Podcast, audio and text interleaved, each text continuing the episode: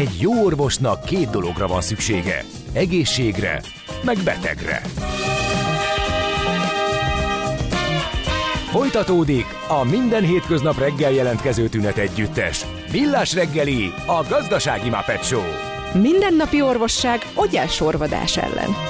Kérdezze meg orvosát, gyógyszerészét. Jó reggelt kívánok A Millás reggeli főtámogatója a Schiller Flotta Kft. Schiller Flotta is rendtakár. A mobilitási megoldások szakértője a Schiller Autó tagja. Autók szeretettel. Igen, hát jó reggelt kívánunk most már mindenkinek. tényleg jó reggelt mindenkinek. Ez a Millás reggeli itt a Rádió Café 98.0 0636 980 980.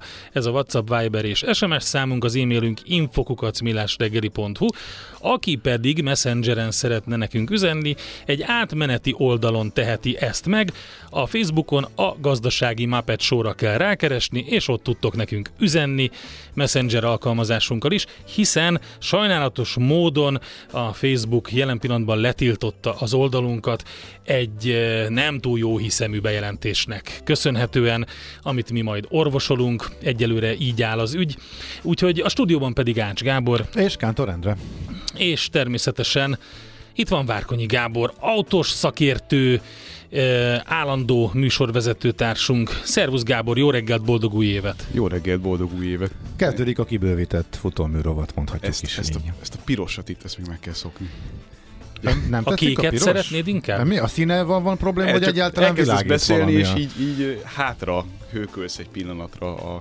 Nem szabad hátra Érdekes, nekem nem volt semmi. Nem? Nem, nem, nem. Nekem tetszik. Ne a csinálj úgy, mint Elon Musk a stúdióban. Ő is így viselkedett, és látod, mi lett belőle. Na, de erről majd sokkal Hát ő nem később. csak viselkedett, ő utána üzent is, meg csinált is dolg. Nem, ez majd a második fél óra Nagy szerencsé, hogy nem lesz. vette át a millás reggelit. Most képzeljétek el, hogy állunk. Hát figyelj, elő, először jól állnánk, aztán rosszul, így mondom, de beszéljünk Nem, először hát a figyelj, ma... szerintem először is, ha hallotta volna azt a bizonyos fél évvel ezelőtti adást, mint hogy én is utólag hallgattam, akkor hát először is szerintem bevonult volna egy zárt intézetbe. Először nem tudom, Nem hiszem. vigyázni kellett volna rá, hogy nehogy kárt tegyen magában. Nem először hiszem. is. Nem hiszem.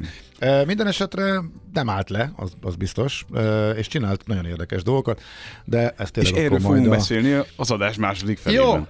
nagy részt Te előre beszélni, ez a beharangozó Én volt. próbálom itt a magyar autóipart Addig viszont, helyezni. képzeld el Gábor, a magyar autópiac nagyon érdekesen alakul, és itt az, el, az Képzeld el, elmúlt két Gábor, nap... Amíg te Dél-Afrikában boroztál, addig itthon az autópiac Így van. furcsán alakult. Mozgott. Addig mi rajta tartjuk a- az ütőerén, a, mint mit tartunk rajta, hogy szokás ezt mondani? Addig Ács tegnap elolvasott egy cikket erről, és közölte velem, hogy hogy alakulnak a dolgok. És rendkívül nagy szakértővé képezte ki magát, ahogy az kell, egyetlen cikk elolvasása után. Nem. Ellentétes infók jönnek, pont itt a műsorban is, ha, ha hallgattad az előző napoknak a beszélgetéseit, eh, nagy pessimizmus van az ingatlanpiacon, komoly rezsiválság van, megélhetési válság van, nem tudjuk, hogy lesz-e recesszió, stb. stb. Ugyanakkor nagyon rövid távon az elmúlt napokban komoly optimizmus is kialakult. Az utolsó beszélgetésünk erről szól. Kaptunk egy kis külső segítséget az zuhanó gázártól. Jelentősen csökken az államnak a költsége. Reménysugár az idei évet tekintve. Az autópiacon amit láttunk, vagy amit hallottunk, illetve olvastunk, hogy nagyon durván bezuhant a használt autó behozatal, az új értékesítés is rosszul áll, de hogy látszik-e a fény az alagút végén, erre lennénk leginkább kíváncsiak, illetve hol tart most a piac, mennyire zuhant össze, tehát te egészen test közelből lesz. Hogyan látod? Illetve milyenek lehetnek a kilátások? Nézzük ezt kétfelé bontva, nézzük a kereskedői oldalról nézve, új és használt egyaránt, vagy finanszírozói és kereskedői oldalról nézve, vagy még inkább kibővítve mondjuk flotta kezelői oldalról is megnézve, hiszen azért a magyar új autópiacnak a legjelentősebb szereplője az továbbra is azért alapvetően a flotta piac, ahogy egyébként mindenhol Európában. Megnézzük ezt vásárlói szemszögből nézve. A, ami elég világosan látszik, hogy ez az év ez nyilvánvalóan egy, egy fájdalmas év lesz mindenki számára, hiszen a finanszírozási oldalról tekintve a kérdést, a 20% körüli kamatok azért nem segítik elő azt, hogy bárki is ugye akár Jó, tartós béletre, fogalmaztál, igen. igen, akár tartós béletre, akár ö, nyílt vagy zárt végű leasingre vásárolja magának autót, tehát ez nyilvánvalóan egy erősen kereslet csökkentő hatású ügylet lesz. Ugyanakkor, bocsánat, ugyanakkor azt nem látom, hogy lenne-e bármi értelme várni annak, aki éppen autóvásárlás környékén tartózkodik, mert hogy Hát ha valaki finanszírozva akarja, ott azért a kamatok csökkenni fognak várhatóan. Hát előbb-utóbb ilyen igen. értelemben Előbb-utóbb van értelme igen. várni. Más kérdés az autó ár, de ez már egy, azt már nyilván kifejtett. Előbb-utóbb igen, de azért azt látom, hogy a finanszírozói oldalról nézve a kérdést itt azért jelentős fellendülés ebben a- ágban nem lesz. Tehát, hogy amíg, amíg a kamatok nem mennek a 10% környékére, ami szerintem nem mostanában fog megtörténni, addig nem nagyon látom azt, hogy itt így ugrásszerűen növekedne a gyakorlatilag befulladt használt és új autófinanszírozás. Oké, okay, ez, a És- része, és ez, a, a- ez a része nem működik, de mi van a, a, a lakossági részével, a, ami hát ugye egy másik szegmens, ott azért megpróbálnak a szereplők lépni, kicsit helyreállt a rend, abból szempontból, hogy most már nem kell két évet várni a Bizonyos fe- autókra. bizonyos autóknál. Bizonyos Na, akkor autókra. ezt De légy szíves egészíts ki. De akkor a kamatoknál maradjunk lakossági szemszögből. Nekem is dolgozhat a kamat, tehát, kamat, tehát hogyha nem finanszírozva akarom venni, és megvan nagyjából az autónak a fedezete, vagy nagy, majdnem megvan a fedezete, akkor én ezt berakhatom egy évre 15%-ra Persze, most már de a, a, a fixen. Az Persze. autóárak Kérdés, hogy az autóárak, amik eddig ennél sokkal nagyobb ütemben nőttek az elmúlt években, most leáll a növekedés, főleg, hogyha a forint erősödésére számít most nagyjából már a piac. ez a nagyon durva, gyorsuló ütemű drágulás, ez mindenképpen véget ér. Uh-huh. Tehát szerintem elértük azt a szintet, ami már annyira fáj mindenkinek, hogy, hogy meg komoly visszatartó ereje van a, a vásárlók esetében. Nem csak bizonytalansági tényezők miatt, nem csak az általános gazdasági bizonytalansági tényezők miatt, hanem úgy eleve 10 millió forintos átlagautók világa az nem a magyar pénztárcához van alapvetően mérve, és ez látszik is. Ami egyébként mindenképpen figyelemre méltó az az, hogy az export, tehát az új autó export, ami elég nagy szeletét képezte itt éveken át a kereskedők megélhetési oldalának, az szerintem a következő időszakban nagyon erősen vissza lesz csavarva.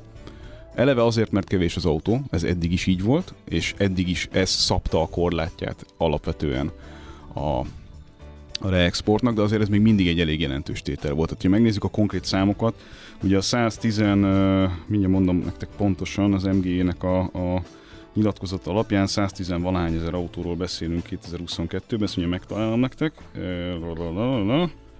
Bocsánatot kérek. Igen, 111.524 autóról beszéltünk, ebből ugye kivonás után maradt 94.704 autó a magyar autópiacon, tehát ebből is látszik, hogy itt azért van egy van egy jelentős tétel, ami abban a pillanatban, hogy Magyarországon forgalomba helyezésre kerül, azonnal megy is külföldre, hiszen a magyar nettó listárak ugye nagyon-nagyon versenyképesek voltak. A legversenyképesebbek közé tartoztak Európában.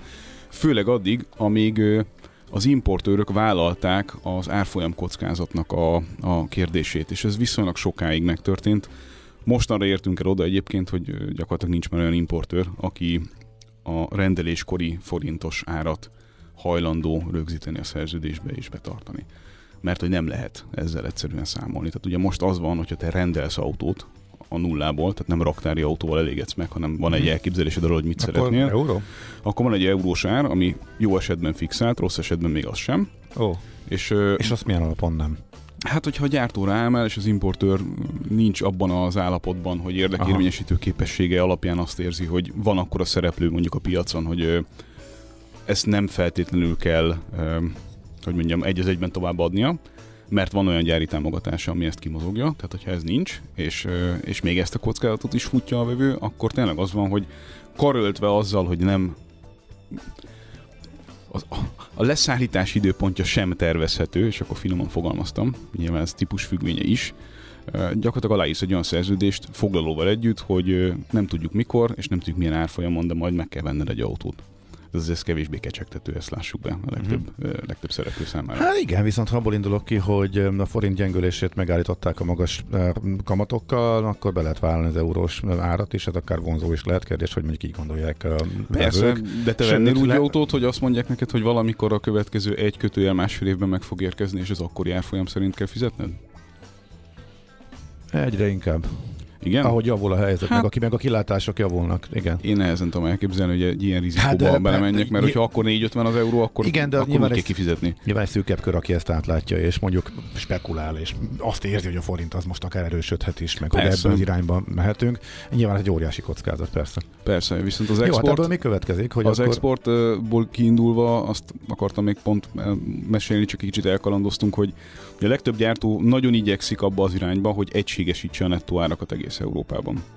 Tehát nálunk ugye a versenyképesség árazás szempontjából abból adódott, hogy a 27%-os áfát kompenzálták általában gyártói oldalon. Tehát alacsonyabb volt a bázis, és így ha a bruttó vételárat nézzük, akkor körülbelül pariban voltunk a környező országoknak az áraival. Nyilván ez kategória függő, meg, meg importőr függő, meg típus függő, meg sok minden, de hogy alapvetően nem tértünk el nagyon durván bruttó listár szempontjából sem a nagy átlagtól, viszont ha ezt nettósítottuk, akkor ugye nagyon-nagyon-nagyon kedvező dolgok jöttek ki. Egy szűkülő piacon, egy, egy szállítási darabszám problémákkal rendelkező piacon viszont alapvetően a, a, a gyártók nem érdekeltek abban, hogy olyan helyre allokáljanak darabszámot, ahol egyébként ugye nem tudnak annyit keresni, mint máshol. Uh-huh. Éppen ezért megpróbálják ezt az egységesített árazást keresztül venni az európai piacon, ami ugye azt jelenteni, hogy Magyarország eszméletlen meg fog drágulni, hogyha továbbra is a 27%-kal számolunk. Hm. Ami ugye kereskedői oldalon, ami eddig e, iszonyatosan jó üzlet volt, tehát reexport szempontjából iszonyatosan jó üzlet volt a, a, az autózás, kereskedői oldalon egy, egy elég durva versenyhátrány lesz, mert akkor innentől fogva, ugye, hogyha átmész Ausztriában, mint magánállampolgár, és ott vásárolsz autót kisebb áfa kulcsal úgy, hogy egységesített a nettoár. Húha, és ez csak Ausztria? Vagy akár... Hát ez bármi lehet. Hát ugye Igen, te, mint EU-s állampolgár, bárhol vehetsz autót, hogyha, hogyha az áfa leírás vagy visszaigénylés téged semmilyen formában nem érint, hanem te egyszerűen egy magán, magánvásárló vagy, és a, az adott ország áfa kulcsa vonatkozik rád, akkor ugye belátható, hogyha mondjuk 40 ezer euró egy autó, mondtam valamit, és nálunk itt még rájön 27% de máshol csak 19, és te magánemberként így se, úgy se tudsz mit kezdeni az áfával, és egyébként szabadon az EU területén belül bárhol vásárolhatsz. Hát... Mondom a hallgató, mit írt nekünk Messengeren, a Gazdasági Muppet Show Facebook oldalon keresztül. Jó reggelt, az importőrök 4-10 rögzített árfolyama lassan kedvezményé alakul. A prémium százalék egy része a kereskedőnek még akkor, meg akkor jön, hogyha a magyar forgalmival megy el a kocsi, lassan megint olcsóbb Németországban autót venni, mert van, és mert a forint javul. Így van. Tehát ez a mozgás, ez folyamatosan ö, figyelendő, ugyanakkor azért azt tegyük hozzá, hogy Németországban az árak továbbra is eléggé erősek, tehát a meg hogy van autó, igen, hát van, ami van. Tehát ez az általános hiány kérdés, ez bizonyos típusoknál most is ugyanúgy fennáll. Mondjuk pont például az elektromos autók esetében látható, hogy, hogy szállítási problémákkal küzdködnek minden márka esetében. Még mindig? Még mindig. De a tőzsde éppen arra reagál, ez nyilván majd a következő témánk lesz, hogy veszik vissza. Egy nagyobb árengedményt kénytelenek adni, és egyre kevesebbet adnak el. Attól függ melyik piacon, meg attól függ melyik márkánál. Uh-huh. Tesla és Amerika például, illetve Kína. Hát de, az egy, de Tesla és Amerika az egy nagyon külön történet, amiről nagyon hosszasan fogunk mindjárt beszélni. Oké, okay, tehát Európában ez abszolút nem érvényes? Tehát itt kitart a kereslet? kérdezem. Ez egy megint csak nagyon ellentmondásos elemzői várakozásokkal teli ügy, hogy az elektromos autózás hogyan fog alakulni. Most, Nyilván tehát a mostani... Szabályozás, szabályozás függős. Hát meg nagyon, erő, meg nagyon erősen árazás kérdése is. Tehát azért az, az nem annyira jött be az a nagy jóslat, hogy itt lassan pariba lesznek az árak, meg, meg eszméletlenül lejjebb fognak menni az akkumulátor előállítási költségek, meg ilyesmi. Tehát pontosan a, igazából az ellenkezője történt alapvetően, hogyha végig gondoljuk a dolgokat, de hát ezt nagyjából látni is lehetett. Hát piszkosul fölmentek a fenntartási költségek, a töltési költségek például. Azt hát látjuk. meg az akkumulátor gyártási költségek és alapvetően. A is, igen. És innentől fogva ugye előbb-utóbb, meg az infrastruktúra azért messze nem fejlődött abban a mértékben, mint ahogyan egyébként az elektromos autó penetráció fejlődött, főleg Nyugat-Európában. Uh-huh. Tehát itt jön az a pont, ahol valami fajta üvegplafont lát az egyik elemzői várakozás, a másik meg azt látja, hogy továbbra is körülbelül ugyanígy fogunk menetelni, tehát hogy egy ilyen... Mert mint, hogyha... Hogy érted az üvegplafont? A... Hát egy olyan plafon, amit nem látsz, de neki mész, mert nem láttad, és nem tudsz tovább fölfele menni. Mármint az ára, árazásban. Mármint a keresletben, elektromos autó ja, kapcsán. A keresletben. Mm. Tehát elérjük azt a pontot, hogy az, aki ezt megteheti, meg az, akinek az élet formájába ez belefér, meg az, aki tud otthon tölteni, az meg aki megvette a villanyautóját. Az nagy részt mm-hmm. így van terítődött ezzel a dologgal, és most, jönnek, most jönnének azok, akik, akik, vál, akik döntenének, és és a jelenlegi körülmények között, hogyha nem elkötelezetten a technológia pártján állnak, akkor nem feltétlen abba az irányba fognak tendálni. Akik hogy... megnézik, hogy mennyibe kerül a töltés, mennyibe Igen. kerül a föntartás, mennyi a hatótáv. Így van. Meg mennyibe kerül maga az autó. Meg maga, maga az autó, hány év alatt jön vissza. Vagy visszajön az egyáltalán. Az autózási szokásai. Igen, Aha. és akkor a, ugye az, a, a, a nagyon ö, lelkes villanyautós ö, ö, fórumok azt nagyjából úgy képzelik el, hogy húzunk egy ilyen egyenes vonalat, és akkor Endre, készülj, én jönnek mindjárt az Jó. Üzenetek. Igen? Jó, rendben. idővel csak ugye, tehát, hogy csak úgy, me, csak úgy megyünk abba az irányba, hogy egyre nagyobb lesz a, a piaci részesedés, és ez így magától átfordul. De hát jelenleg nem ebbe a, abszolút nem ebbe az irányba mondjuk, az valamelyik adásban azt hiszem, hogy említettem is nektek, hogy ugye a, a német a német elemzői várakozás az a, a, a jelenlegi közel 30%-os ö, elektromos autós arányt azt nagyjából a felére gondolja mondjuk úgy két év múlva. Tehát, hogy annyira le fog esni 15%-16% környékére mondják a piaci részesedést, abban az esetben, hogyha ezek a dolgok nem Már változnak. miben? Új autó eladás? Igen, I- 15-re. igen. A 30 környékéről. Tehát, hogy Hát megfeleződik. de korábban 50-es várakozás volt, hogy ez még megy fölfelé. és e- Ekkora drasztikus Hát- hát, változás? Erre számít Ferdinand Düdenhofer, aki a, a nagy Hát azért a nagy pápája ennek az egész forecast hát kérdésnek. nem annyira kis pályás. Hát nem. És ráadásul egy nagyon erős villanyautópárti Igen. attitűddel rendelkezik. Az ő, hogy mondjam, appellálása a kormányok irányába az arról Jó. szól, hogy minél, to- minél többet támogassuk továbbra is ezt a technológiát ahhoz, hogy ez ne hogy történjen ez meg. nem történjen meg. De kanyarodjunk vissza akkor a magyar piachoz, és földhöz ragadtan, aki, a követ, aki az elmúlt években lemaradt, például az autóvásárlásról, az autócseréről is olyan Hát ez nagyon jó kérdés. Mértékben szálltak el az árak. Európában csökken a kereslet az elektromos autókra, írja nekünk Gábor Messenger alkalmazással. Nem reális, hogy a 15 millió forintnál többet, többért egy csökkenő fogyasztás mellett tömegesen vásároljanak Magyarországon. Hát az a 15 is inkább 20, hogyha olyan autót Mm. szeretnél, ami... Még kevésbé reális. Igen, ami családi méretű. Tehát a, a kisebb elektromos autókra szerintem egyébként továbbra is valami nagy igény lenne, csak hát az látszik, hogy ezekkel nem foglalkozik egyetlen gyártó sem, mert ebben nem nagyon van Mhm. üzlet. Na most én megint megpróbálok akkor visszakanyarodni Na. oda az egyszerű emberek kérdésére, aki mondjuk ott ül a 7-8 éves autójában, és megszokta, hogy nagyjából itt ilyen tájt ezt mondjuk lecseréli, uh-huh. és vesz egy újat, vagy dilemmázik azon, hogy vegyen egy új szerűt, mondjuk néhány éves használtat az újhoz képest jó áron, de az elmúlt években erről lemaradt, mert olyan durván szálltak el az árak, és neki viszont nem nőtt olyan ütemben a a fizetése meg megtakarítása sincsen. Tehát ő most akkor várjon, vagy, vagy, vagy vegyen, vagy, vagy, vagy mit vegyen, vagy mit Olcsóbb lehet nem lesz. De miért nem lesz olcsóbb, ha a forint, gyeng, ha a forint erősödhet? Vagy ez, vagy ez már csak szinti- szintisztán spekulációs kérdés? Milyen jellegű forint erősödésre számítunk középtávon? Most mondhatjuk azt, hogy ha, csak játszunk el a gondolattal, mondhatjuk azt, hogy ha a csúcshoz képest, a 430 környékéhez képest, hogyha lemennénk mondjuk tartósan 380-390 környékére, Játszunk el a gondolattal, hogy figyelj, utalva arra, amire az előző szakértővel, Gyurcsik Mhm. Attilával beszéltünk. Van olyan mázlink, hogy bezuhant a gázár, és tegyük föl, hogy itt tud stabilizálódni Mhm. uh, a háború előtti árszinteken, akkor a, ez a forintot is mindenképpen erősíti, mert sokkal kevesebbet kell ugye átváltani, és mondjuk 3,73-80 visszatér oda, ahonnan tavaly év elején elindultunk Aha. mondjuk. Tehát kiesik a teljes devizárfolyam hatás. Jó, akkor azt mondanánk, vagy azt mondhatnánk, hogy mit tudom én, azok az autók, amelyek 10-ről drágultak mondjuk 12 környékére, 12-13 millió forint környékére, ö, azok újra visszamennek a 10-11-es sávba. Uh-huh. Jó esetben. És ezek, ezek ilyen nagyon-nagyon ha- ex-has számok, amik úgy nagyjából az arányokat szerintem jól be tudják mutatni. Ettől még ez az autó három évvel ezelőtt 6,5 millió forint Persze, volt. világos. De az, Tehát- EU, de az euróban számolt áremelkedés is, amit a, amit a gyárak kínálnak, az is leáll, ugye? Tehát, Ez tehát- mindenképpen, ez, Mert az elmúlt években ott is irgalmatlan növekedés volt, nem csak a forint gyengüléséről beszélünk. Ez mindenképpen így van. Itt is árnyaljuk egy kicsit a képet. Én azt tapasztalom, hogy az, ami mondjuk nyáron vagy tavaly ősszel még egy ilyen, egy ilyen eszeveszett boom volt, ami arról szólt, hogy úristen, minden drágulni fog, percek kérdése, hogy ami ma ennyi, az holnap már ennyi meg egy kicsi lesz, menjünk, vegyünk, csináljuk, mert különben csak rosszabbul fogunk járni. Ez a, ez a, ez a hozzáállás ez biztosan változni fog, sőt, ez már változott gyakorlatilag. Uh-huh.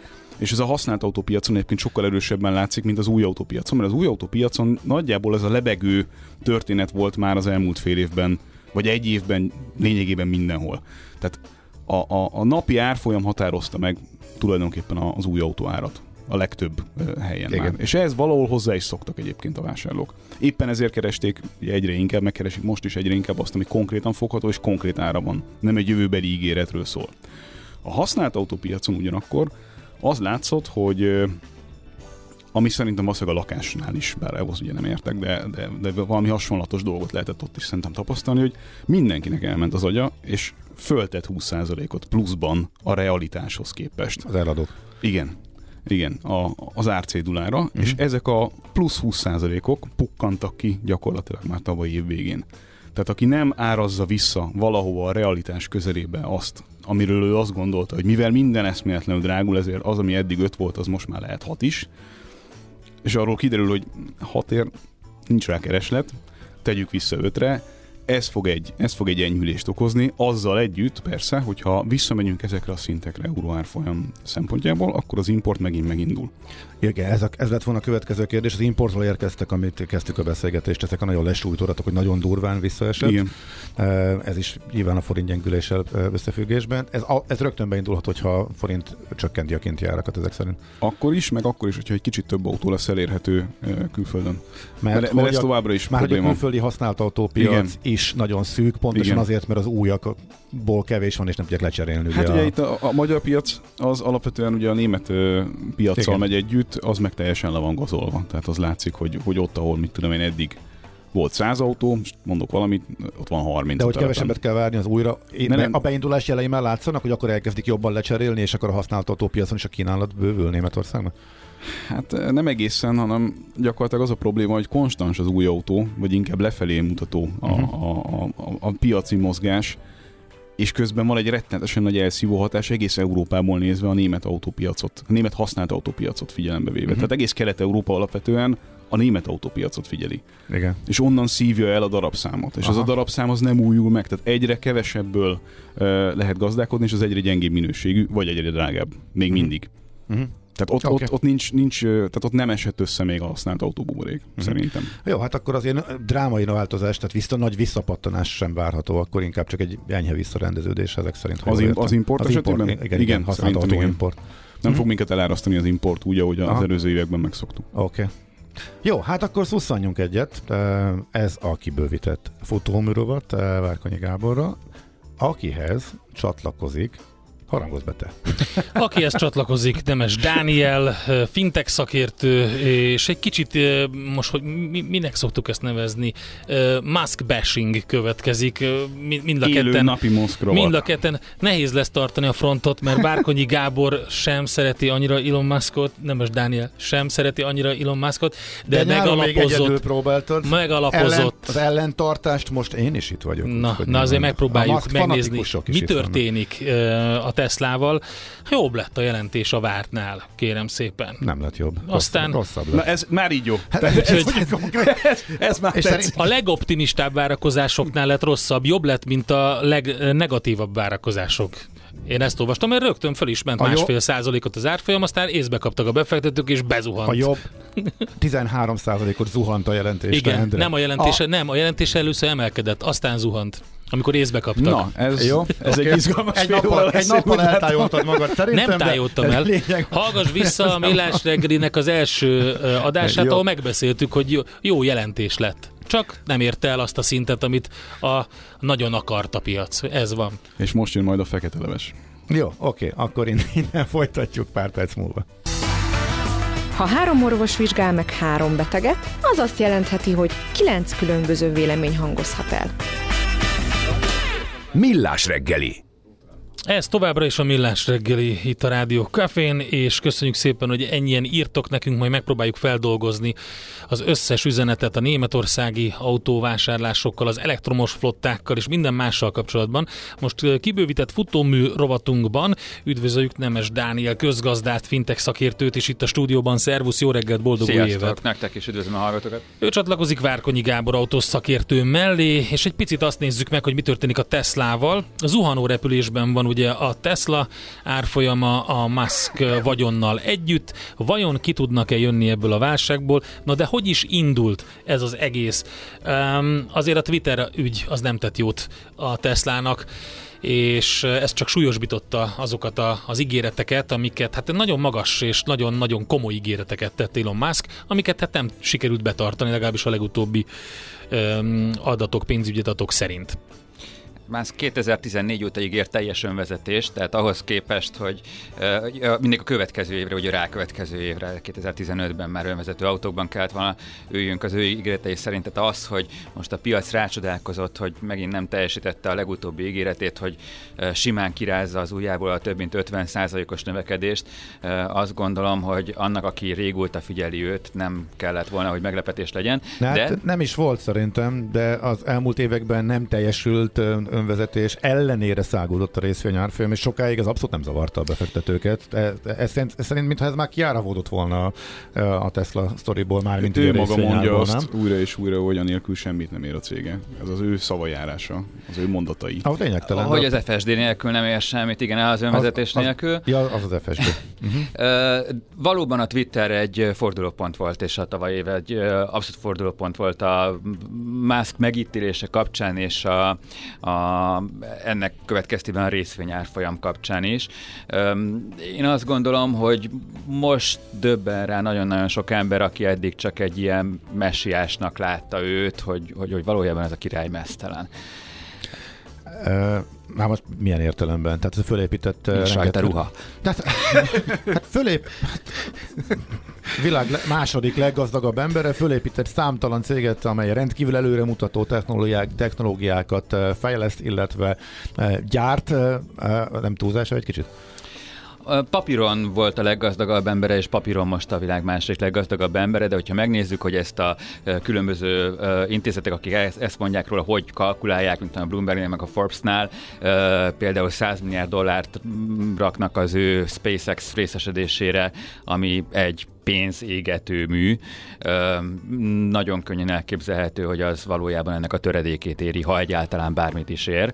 A Twitterre is adnak ugye egy számot, amennyiért vette Musk a Twittert, miközben a cég jelenlegi értéke valószínűleg nem haladja meg a, sőt, jó, jelentősen alulmúlja csak a hiteleknek az értékét, magyarul Musk részesedése ebből nullát Hát ér. itt azért évtizedek alatt kialakult egészen pontos módszert alapján számolgatják minden cégértéket mindenki, noha ebben a módszertanban ez... van némi eltérés. Nyilvánvalóan csak a tőzsdén forgó cégek esetében lehet eh, a napi árfolyam alapján egészen pontos eh, értéket eh, kiszámítani. Azért de, szerintem senki nem gondolja, hogy a Twitternek az, az értéke az annyi volt, amit ő fizetett érte. A nem, azt senki nem gondolja. A SpaceX-hez hasonló cégeket is hasonlóan áraznak, illetve értékelnek ugyanazon elvek alapján. Tehát igen, ez egy klasszikus unikornis tehát... árazás. Ugye ez igen, úgy működik, ez, hogy pumpáljuk az árfolyamot. Egy, azt hiszem meg, hogy mekkora... Uh... Figyelj, bocsánat, elég, elég, elég, az, az elég nyilvánvaló, hogy bevon tőkét, mástól függetlenül, és a befektetők berakják a pénzüket, és annak az ára, árfolyama alapján áraznak.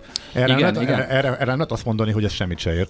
Tehát az egy, az egy egészen konkrét árazás, amennyit a ez befektetők kétségtelen, ez egy klasszik unikornis árazás. Ugye ben vannak a befektetők néhány milliárd dollárral. Szüksége van a cégnek mondjuk egy újabb fél milliárd dollárra. Igen. Mit csinál ilyenkor egy unikornis és az ő befektetői? Két dolog lehet, vagy tényleg belenőtt az árazásba, és akkor talál gond nélkül befektetőket, vagy ha nem ez a helyzet, és a gyanú szerint a SpaceX-nél sem ez a helyzet, akkor a befektetők futnak a pénzük után. Ugye ezek tipikusan mindenféle VC fundok hogyha, hát az a dolguk, hogy ilyen Hogyha egy downround van magyarul, az aktuális értékelés, amennyire berakják ők ezt az újabb szükséges félmilliárd forintot, ami az üzemeléshez, ö, ö, bocsánat, dollárt, ami az üzemeléshez szükséges, ö, és alacsonyabb értékelésen rakják be, mint az előző körben, akkor azzal összeomlik az ő értékelésük, le kell ö, értékeljék a be, az eddigi korábbi jóval nagyobb befektetésük értékét is, ezért inkább belemennek abba nagyon sokan, hogy fújják tovább a lufit, és azt mondják, hogy egy még magasabb értékelésen raktuk be, hiszen az ő menedzsment fiúk és ebből a menedzsereknek a bónusza nem romlik, hogyha ha, ha azt látják a befektetők, hogy az összportfólió érték növekszik. Ez egészen addig megy, amíg Amíg vannak újabb befektetők, pukkad. akik ö, be nem rakják, de Vagy szerintem ez, ez eléggé megkérdőjelezhetetlen módszer egy cég értékelésére, hogy amennyit az utolsó körön a befektetők beletettek, de szerintem nem menjünk el, e, ne csúszunk el ebbe az irányba, mert az lenne igazából az érdekes, hogy ugye ö, Musknak azért a kultusza az elvitathatatlan. Rengetegen hisznek benne, rengetegen adják oda a pénzüket neki, és ez tök egyértelműen sérült, és ez látszik ugye a, a Tesla árfolyamon, ami a legegyértelműbben e, mutatja e, ezt.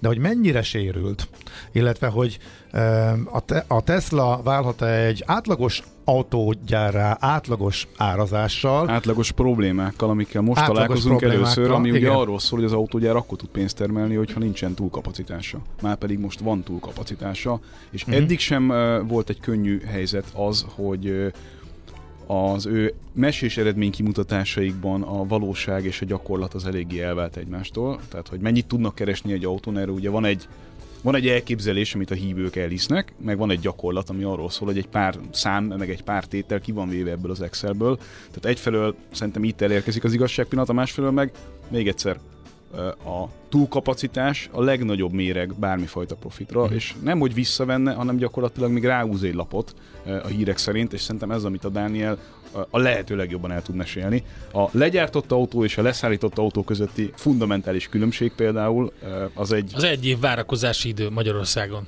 Igen. Sőt, hát ugye a ö, megrendelések száma, az új megrendelések száma és a leszállított autók száma közötti különbség az igazán kritikus, hiszen ö, ugye amikor én kritizálom a Teslát, akkor mindenki azt mondja, Dani, miről beszélsz, ö, rekordszámú eladások voltak, ö, száguld a cég, ö, semmelyik másik autógyártó nem növekedett ekkorát. Ö, ebben, van. ebben valóban ez van tény. Ö, igazság, viszont ennek az új megrendelésekhez ö, eléggé ö, kevés köze van. Hogyha ö, elképzeljük azt, miért a rendelésállomány is nagyon magas, nem? a rendelés állomány elfogyott, és ilyen még sose volt igazából a Tesla történetében, uh-huh. egy-két negyed évet leszámítva, amikor nem volt jelentős a különbség. Uh-huh. De ha megnézitek, a harmadik negyedében fogyott el a rendelés állomány Kínában, azonnal egy jelentős, masszív árcsökkentéssel kellett reagálni a Teslának Kínában, a igen, igen. negyedik negyedévnek a legelején, amit újabb öt árcsökkentés követett csak a negyedik negyed évben, csak Kínában. És így... Ahonnan a profit 80-90 százaléka Sőt, több mint száz valójában számvitelileg, tehát a Kínán kívül a Tesla papíron veszteséget termel, és minden nyeresség Kínában képződik. De, de igazából most nem is ez a lényeg, mert az, hogy mit hoznak ki, számszakilag nagyon sok kókánykodást lehet számvitelileg végezni, eléggé sokáig lehet húzni a számviteli varázslásokat, viszont a kereslet az, az, az most kibukik. És hogyha tényleg ezek után, az árcsökkentések után sem sikerült a ö, Teslának érdemi növekedést elérnie, sőt igazából majdnem megegyeztek a kínai eladások a negyedik negyed évben a harmadik negyed évivel, tehát semmennyi növekedést nem sikerült ö, produkálni ö, a kínai eladások tekintetében. Hegyekben állnak az eladatlan autók Kínában, akkor azt mondhatjuk, hogy Kínában komoly gondok vannak. Ráadásul Kínában január 1-ével kifutottak az állami támogatások, ami nyilván nem a kereslet növekedése irányába hat.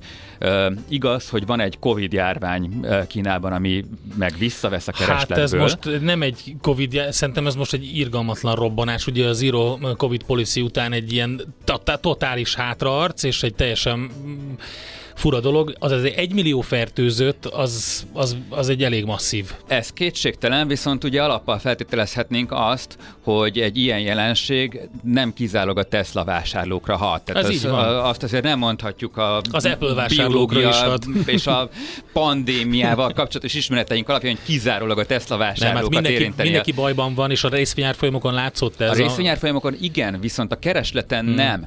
A ö, múlt heti biztosítási adatok alapján ugye Kínában is hasonlóan működik, mint nálunk, hogy amikor veszel egy autót, akkor kötelező biztosítást kell rá kötni, és erről heti adatok állnak rendelkezésre. A Tesla visszaesett, nem akarok hazudni, nagyjából a 9.-10. helyre csak az elektromos autógyártók között.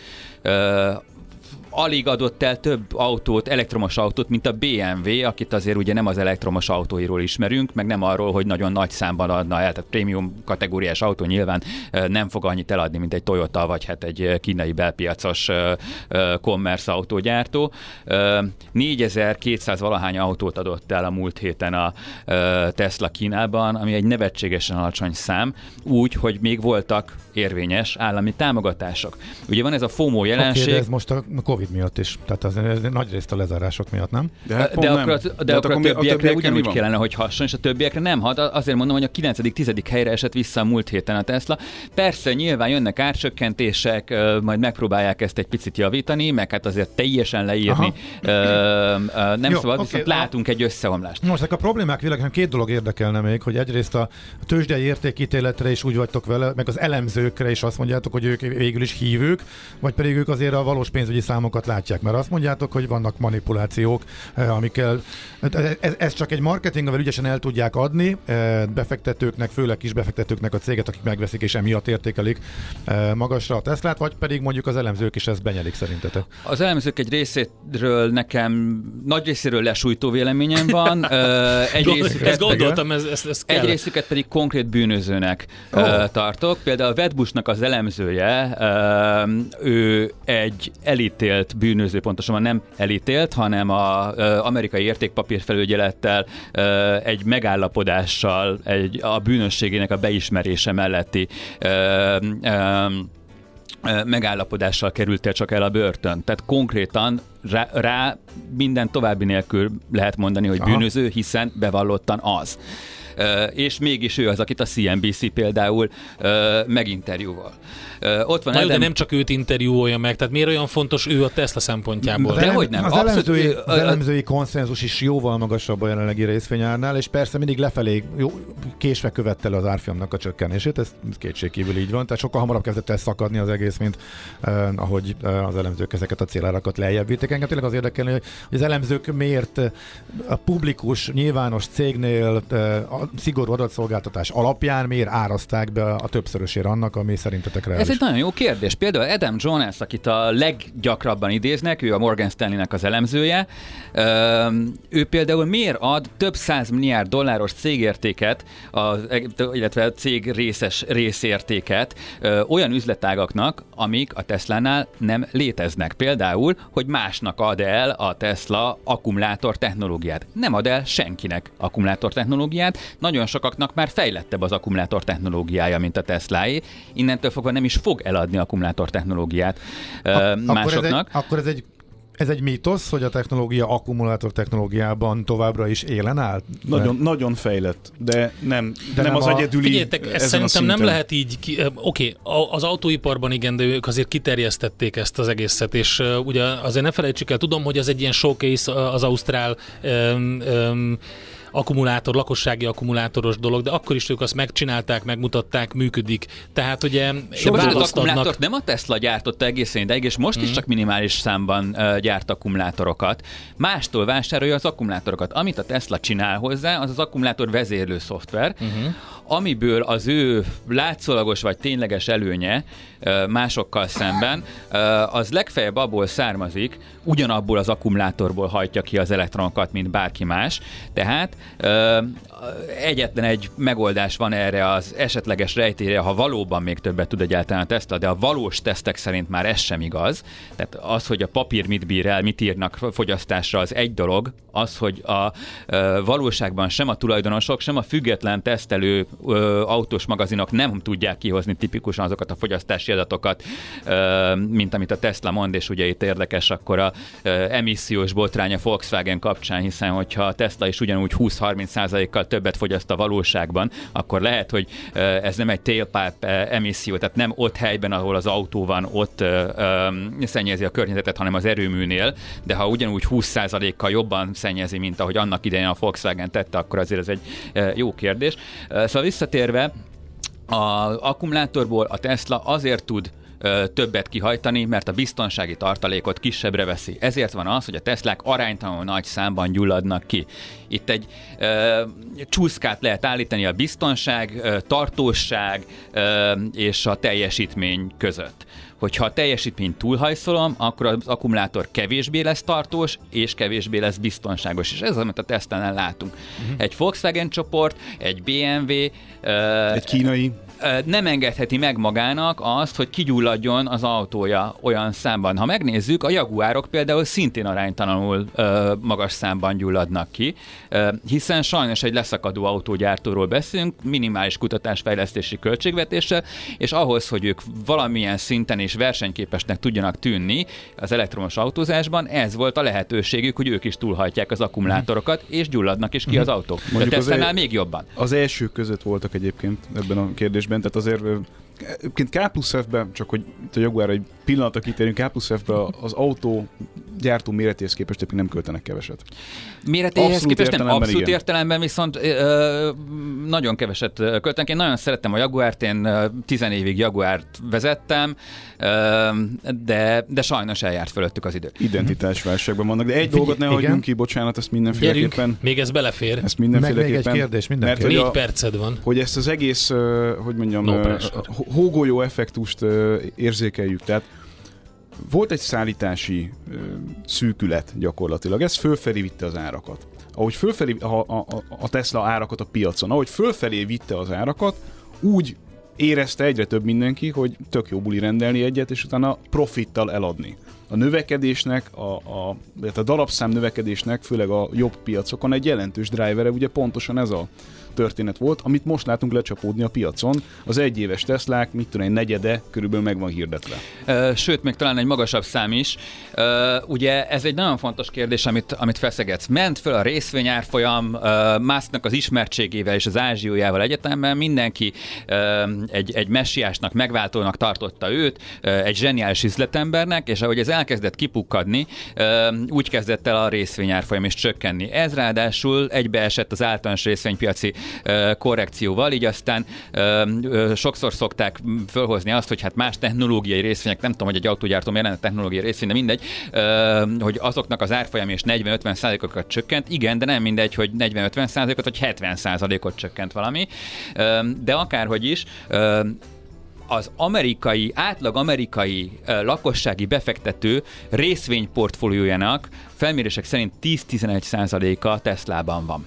Uh-huh. Idáig ment... Okay. Hát akkor fejnehéz ez a dolog, Jó, tehát a piaci pszichológia nem... szerint ez működni fog. Figyeljetek, a, azt még két, két dolog akkor a végére tényleg hát erre már nem tudsz válaszolni, a Gábor elraboltak. akkor, akkor erre egy rövid válasz, légy csak hogy beleférjünk hogy, hogy nagyon-nagyon sokan vették a, a részvény árfolyam növekedéséből, a látszagos nyerességükből a Teslájukat. Most pedig veszítenek. Ugye Igen. elvesztették a pénzüknek a kétharmadát. Ti vennétek olyan autót, amin a vagyonotoknak a kétharmadát elvesztettétek? Ugyanis nagyon sokan a teljes vagyonukat Teslában tartják. Tehát az, hogy a portfólió 10-11%-a Tesla, az nem jelenti azt, hogy mindenkinél így van. Ez hát azt, ez... hogy nagyon sokan a teljes pénzüket, vagy egy nagyon nagy részét Teslába rakták. Ez nyilván csökkentheti valamennyivel a keresletet, de de, de nem tudjuk ennek a mértékét. Amerikában tehát, ez... tudjuk, Kínában tudjuk mert ott elfogyott már a korábbi megrendelés állomány, és az első negyed évben Európában is ki fog futni. Ja, mint nem, ahogy... én arra mondtam, hogy azt nem tudjuk, hogy a részvényen bukók elpártolása mennyire csökkentheti De a darabszám növekedés, amire Jó. ugye az az ígéret, hogy folyamatosan fölfelé megy, hogyha a darabszám növekedésnek egy része, vagy egy jelentős része egyszerűen a spekulációból adódik. Uh-huh. Abból, hogy azért rendelsz valamit, mert azt gondolod, hogy használod fél évig is drágábban fogod eladni, mert időben rendelted. Ez kiesik nyilván. És ez uh-huh. kiesik, akkor a keresletnek egy jelentős része is ki fog esni. Mi, mi ebben Musknak a szerepe, illetve Musk nélkül is elműködhet-e, illetve ő egy vizionárius, aki ezt már megalkotta, a menedzsmentje megvan, a céget üzemel, üzemeltetik. Van-e ebben még bármiféle szerepe másnak? Egy, kettő... Lesz-e egy Tim Cook a, a Tesla-nál? Ez a kérdés? Egy üzemeltető. Egy jó, egy jó iparos menedzser. Előbb-utóbb biztos. Aki, és ez az üzemeltetés mivel válik? Tehát lehet-e egy átlagos uh, autógyár uh, a Tesla, amelynek az értékeltségi szintje lemegy olyanokra, mint a összes többi autógyár, és nem a sokszorosára fogja a piac értékelni, mert a zseni, meg a növekedési többlet, ami prémium benne van az árfolyamban, hanem egy egyszerű autógyár értékelés szintje, elketyeg. De akkor vége a történetnek. Hát közben beszúrom az, az üzenetet, kedves hallgatók, Zoltán. Ez lehet a sorsa, vagy mi lehet a sorsa? Mivel mindenkinek van Tesla részvénye, ezért az összes nyilatkozatot benfentes kereskedés gyanújával kell figyelni. Nincs. Akár sorra van, akár nem. Nincs. Ez egy nagyon érdekes kérdés egyébként, hogy a hatóságoknál az embereknek Mhm. uh-huh. mennyi Tesla részvénye van, és hogy vala- vajon ennek van-e hatása arra, hogy eddig Ugye, nem ugye? indultak különböző eljárások a De ne Tesla, ragadjunk le itt, hanem Jó, a ne a ragadjunk, válaszoljatok a kérdésre, így van. Hogy, hogy Hogy ez nagyon jó kérdés, hogy lesz-e Tim Cook, lesz-e valaki, aki átveszi Musk után és megáll-e a cég. Hogyha ha azt nézzük, hogy egy átlagos autógyártónak az értékeltsége, hát ugye a BMW esetében például egy hármas paper erről beszélünk, és nem nagyon van autógyártó 8-as fölött, hogyha ha ezzel kalkulálunk, akkor bizony a Teslának a reális árfolyama az a mostaninak még a tizede. Uh-huh. És ebbe ugye benne van, hogy volt egy elektromos autó boom, elképesztő állami támogatásokkal, tényleg valójában felárazni lehetett. Ahogy a kereskedő az előző blogban elhangzottak szerint 20%-kal felülárazta az autókat, a Tesla saját maga kereskedője, tehát saját maga tudta azzal a 20%-kal felülárazni, és így jöttek ki azok a 21 néhány százalékos gross marginok, fedezetek, amiket láttunk. Hogyha az a 20% onnan eltűnik, akkor konkrétan nem marad gross margin, és a cég veszteségbe fordul. És még lehet egy csomó egyéb olyan dolgot is mondani, mint például a kutatási fejlesztési költségvetéseknek a visszavágása a Tesla-nál, ami évek óta nem, hogy nem nőtt, hanem csökkent, abszolút értékben, nem az árbevétel arányában. Garancia elszámolás kérdése. Garancia elszámolási kérdések, egyéb olyan mahinációk, Kereskedelmi hálózat Szóval azt mondjátok, hogy ha, ha hype elfogy, és ez a Musk iránti rajongás kiesik, és átlagos gyártóként kell működni, akkor a nyereségességgel fog küzdeni? Ö, sőt, a túlélésért fog küzdeni. Azt Ja, gondolom, hogy ez egy eléggé küzdeni. sarkosnak tűnhet, Aha. hogyha valaki a múltbeli számokat nézi, de ugye a tőzsdének elben a jövőt kéne áraznia. És, és ezért én nagyon-nagyon-nagyon negatív vagyok a Tesla árfolyamával kapcsolatban. Azzal együtt, hogy most azt látni, hogy nagyon sokan pártoltak el Musktól, de mondják azt, hogy a Tesla attól még egy kitűnő autó. Igen, erre is utaltam a kérdésben. Ö, és én azt el tudom képzelni, hogy egy Subaruhoz hasonló, nagyon lojális ö, vásárló réteg megmarad a cégnél, hogyha a cég túl tud élni és nem temeti maga alá az összes jogi költség, ami itt Musk álmokfutását ö, kísérni fogja, illetve hát már kíséri is. Ugye az első igazán nagy ilyen per az ennek a hónapnak a végén zajlik majd a elhíresült 420 dolláros kivásárlási uh-huh. ö, ö, Hát Kamu? véleményem szerint kamu és Igen. csalásnak a tárgyalása, ugye Hát lassan utólag ő- kamunak bizonyult a bejelentés. Tehát, az bizt, és hát kicsit- ez, ez, ez lesz a dolga, Igen, ugye hát majd a ez a bíróságnak bíróság eldönti, eldönteni, ez de hát volt. 5 év alatt sikerült ide eljutni, hogy Lesz-e- akkor tárgyalás lesz. Lesz-e Terenos a Teslából? Egyetlen egy percünk van, lezárásként. Le- lesz-e Terenos a Teslából? Igen, ez a nagy kérdés, hogy lesz-e Terenos a Teslából. Én szerintem lesz, de Mert hát ez az, amit a Mondjátok el a következő... hallgatóknak, hogy mi volt az a Terenos. Hát egy csalás, egy biotechnológiai csalás, ugye azt ígérték, hogy egy csepp vérből mindenféle Mhm. betegséget meg tudnak állapítani az ő csoda gépükkel, és hát kiderült, hogy ennek semmiféle alapja nem volt. És ez a Úgy- kérdése akkor megválaszolt- 2023-nak. Nyilván nem, nyilván nem lesz belőle, mert ez egy működő autógyár. Tehát már most is jóval több Nem, az annál, volt az mint ami- ígéret, az Hát volt az hogy- ígéret, hogy lesz önvezetés.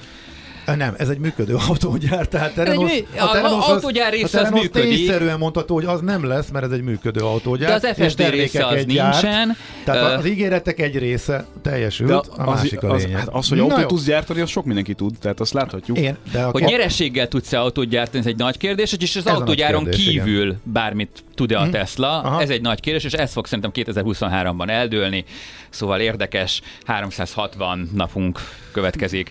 Oké, okay, hát én, én, én azt Egy is, jó, én túl, túlfűtött bizonytalan beszélgetés vagyok, volt ez, kérem szépen. miért dőlne el 2023-ban, de Tud-e hogy ilyet erre egy már... Tesla mínusz 10 fokban produkálni az autópályán 160 mellett? Ez az utolsó kérdés, de ez már a, csak a, egy költői, az én munkásságom része. Köszönjük szépen Köszönjük. Nemes Dániel, Várkonyi Gábor, Nemes Dániel közgazdász, fintech szakértő, Várkonyi Gábor autós szakértő, állandó autós szakértő itt a műsorban.